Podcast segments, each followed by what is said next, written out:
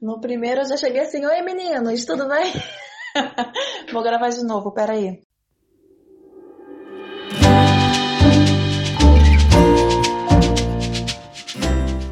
Olá, Mike Castro! Finalmente a gente conseguiu gravar o episódio número 3, depois de quase um mês, ou mais de um mês, né, sem gravar nada. Olá, Adalberto! Tudo bem com você, meu amigo? Finalmente conseguimos nos encontrar para gravar o terceiro episódio do nosso podcast Fotógrafos Iniciantes.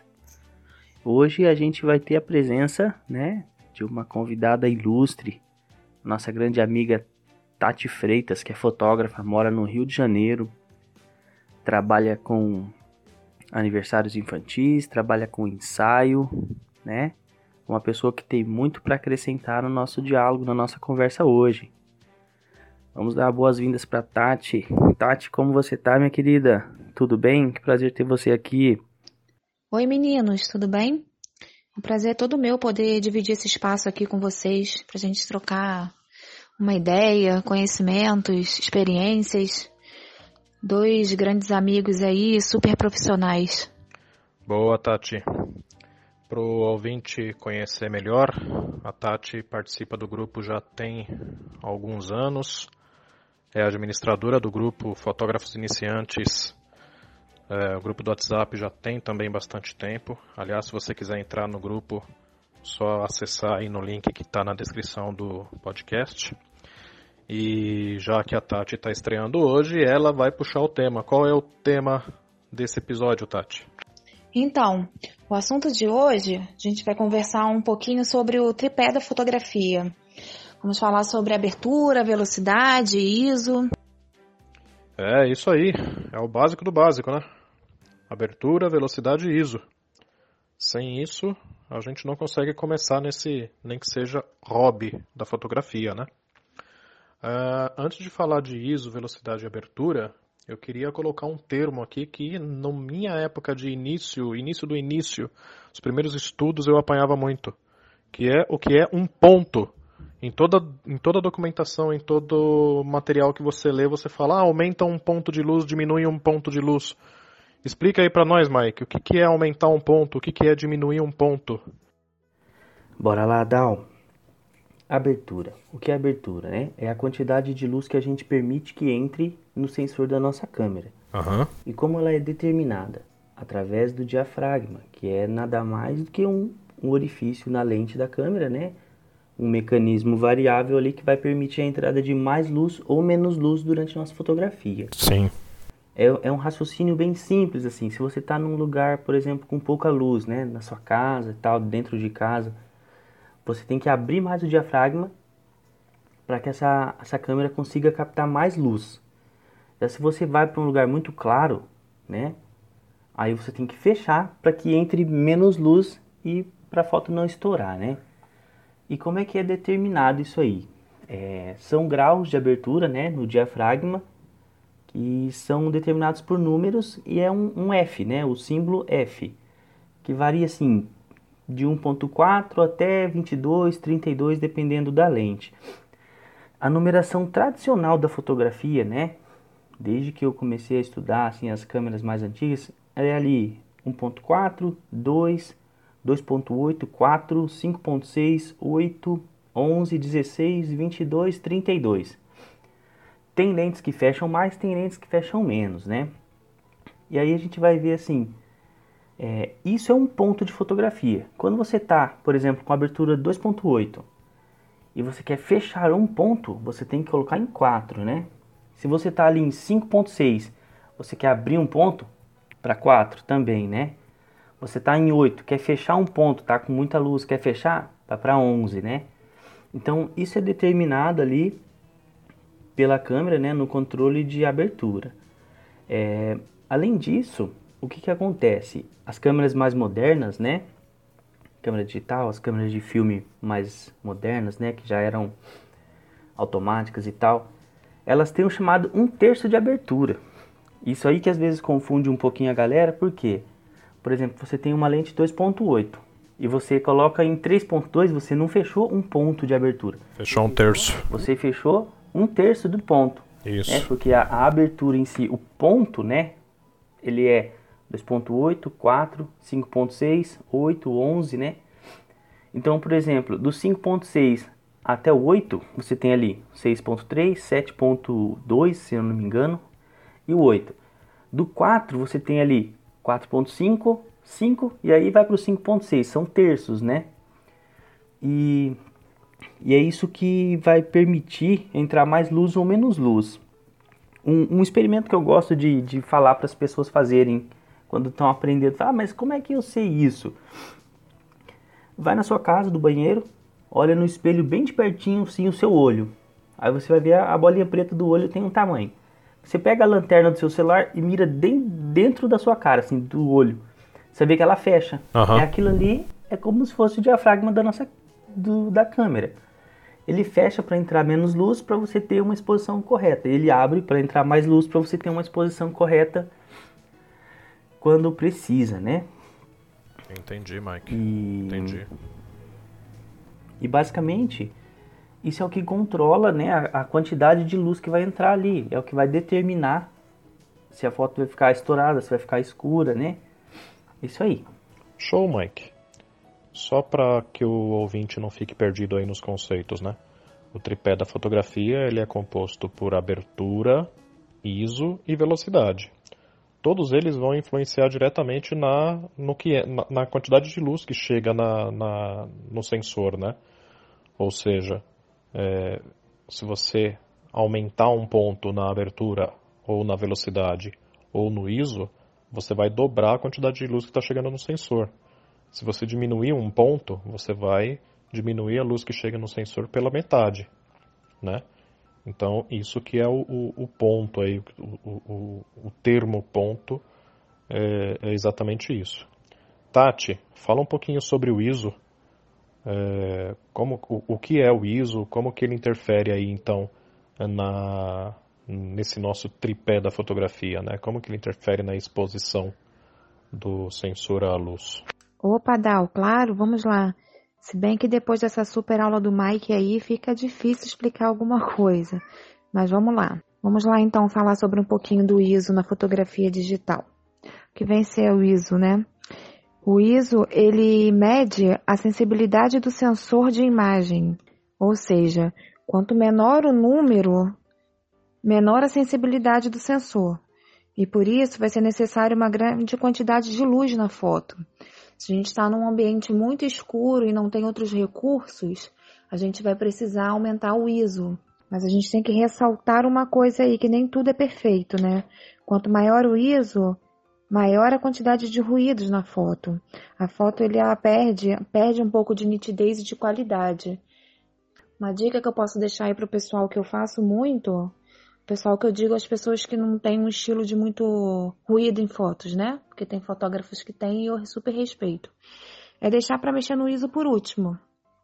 Verificar todas as outras coisas primeiro, velocidade, abertura, alguma iluminação externa, se vai usar flash, se não vai, e deixar o ISO por último. Posso dar a dica também aí do pessoal se fazer uma pergunta antes, né? De mexer no ISO é como está minha luz? Será que eu preciso realmente mexer? Tá claro, não tá? Tá muito escuro, mesmo com flash não, não vai segurar a onda, não vai ficar do jeito que eu quero. Aí sim, mexer no ISO. Outra pergunta, a foto que eu estou fazendo é em movimento, não é?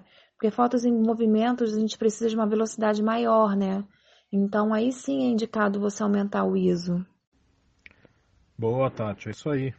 É, eu que fotografei automobilismo por um tempo, eu, vira e mexe, tinha necessidade de fazer fotografias com velocidades acima de 1/200, né? 1/150, 1/200. É claro que a grande maioria das vezes que você faz fotografia de automobilismo, você está num autódromo à luz do dia, né? Então tem bastante luz. É, não necessariamente você precisa apelar para o ISO. Agora, eu já tive sim situações de corrida noturna. E no caso, aí sim você não tem, não tem muito que fugir, né? Você tem que aumentar o ISO porque a iluminação de autódromo em corrida noturna é péssima. É... O flash não ajuda porque o local é imenso, então o flash não vai iluminar legal. Aí você tem que estourar o ISO, não tem jeito.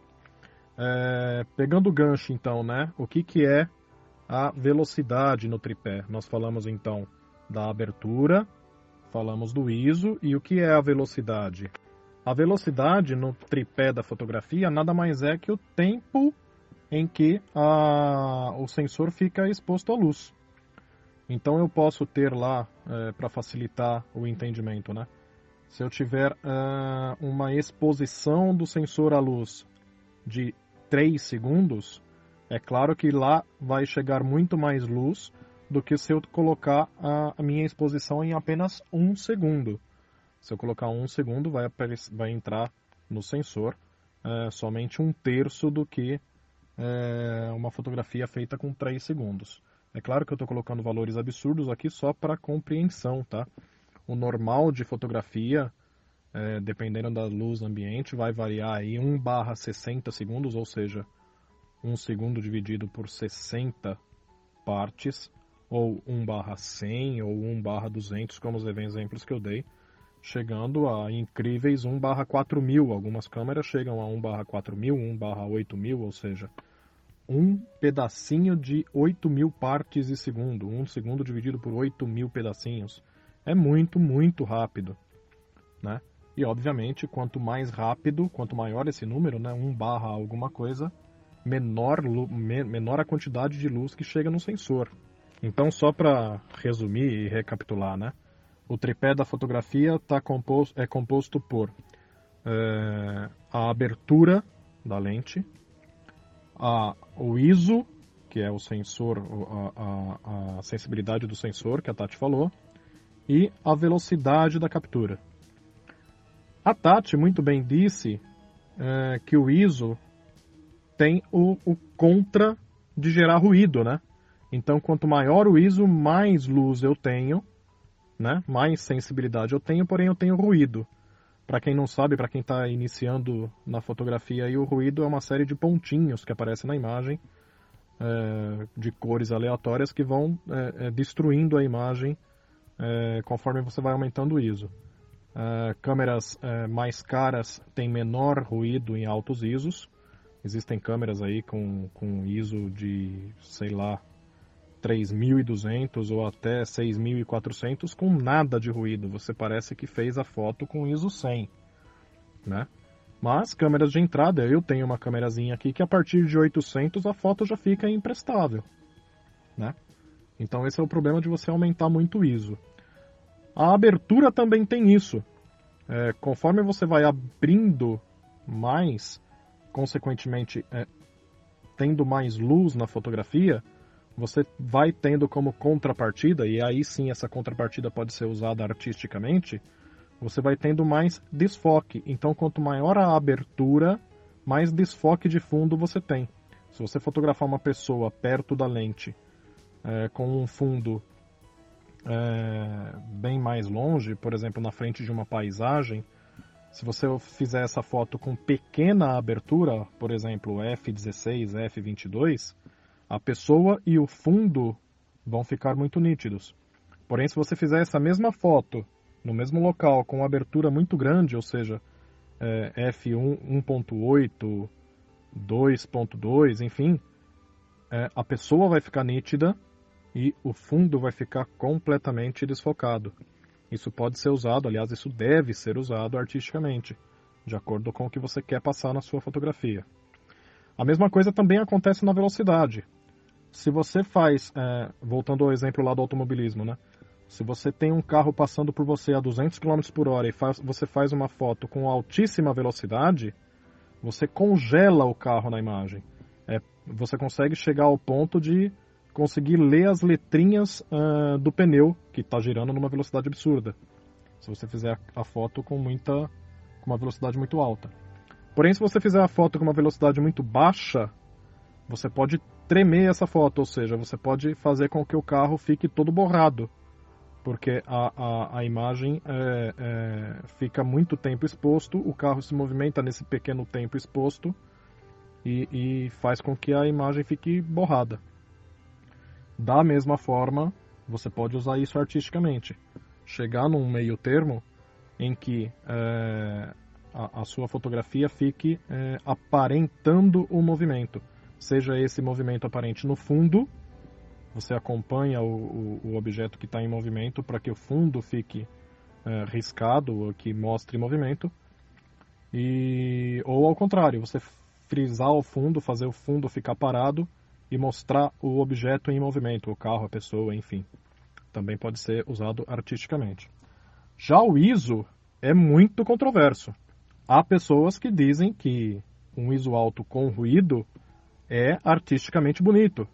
Eu, particularmente, acho ruído defeito, não acho artístico. O que, que você acha, Mike? Você acha ruído defeito ou ruído efeito? Alô, Mike? é. Isso acontece, gente. A gente tá ao vivo, então ao vivo as coisas acontecem. Parece que o Mike caiu.